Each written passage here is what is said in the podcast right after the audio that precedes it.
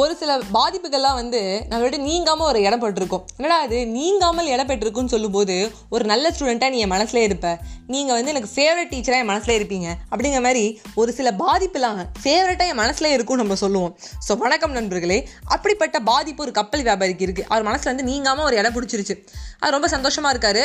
எந்த சந்தோஷமாக இருக்காரு? பண அளவில் வந்து அவருக்கு எந்த விதமான கஷ்டங்களும் இல்லை. சாப்பாட்டு கஷ்டம் இல்லை. நல்ல துணிமணி இருக்குது ஆனால் ஒரு ஒரு சில பாதிப்பு வந்து ஒரு மனசில் வந்து தேங்கி இருந்துகிட்டே இருக்குது அப்போ என்ன ஆகுதுன்னா திடீர்னு ஒரு பெரியவரை பார்க்குறாரு அவர் வந்து வியாபாரி இவர் கப்பல் வியாபாரியில். ஸோ வியாபாரம் பண்ணுறதுக்காக வந்திருக்காரு. கேட்டுகிட்டே கேட்டுட்டே இருக்கும்போது அவர் என்ன பார்த்துட்டு சொல்கிறாரு என்னாச்சுப்பா? உனக்கு எதாவது பிரச்சனையா? அப்படின்னோடனே இவர் மனசில் இருக்கிறதையும் அப்படியே கொட்டிடுறாரு. எப்படி வைஷ்ணவி திடீர்னு கொட்டுறாருன்னு கேட்காதீங்க.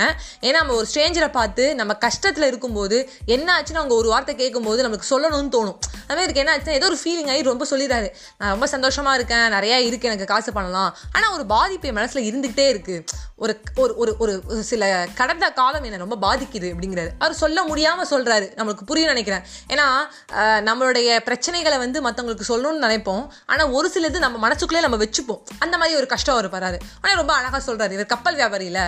அதெல்லாம் சொல்கிறாரு நிறைய கடல் தண்ணி சூழ்ந்து ஒரு கப்பலை தாக்குனா கூட ஒரு கப்பல் மூழ்காதுங்கிறது. என்னது? கடல் தண்ணிலாம் சேர்ந்து கப்பலை வந்து தாக்குனாலும் கப்பல் வந்து மூழ்காது. எப்படி மூழ்காமல் இருக்கும் அப்படின்னு சொல்லி இவர் திருப்பி கேட்குறாரு என்னங்க? என் மனசு கஷ்டமாக இருக்காங்கனால நீங்கள் என்ன சொன்னாலும் நான் நம்பணுமா அப்படின்னு கேட்குறாரு உடனே வந்து அதுக்கு அந்த பெரியவர் சொல்கிறது டே நல்லா புரிஞ்சுக்கோ.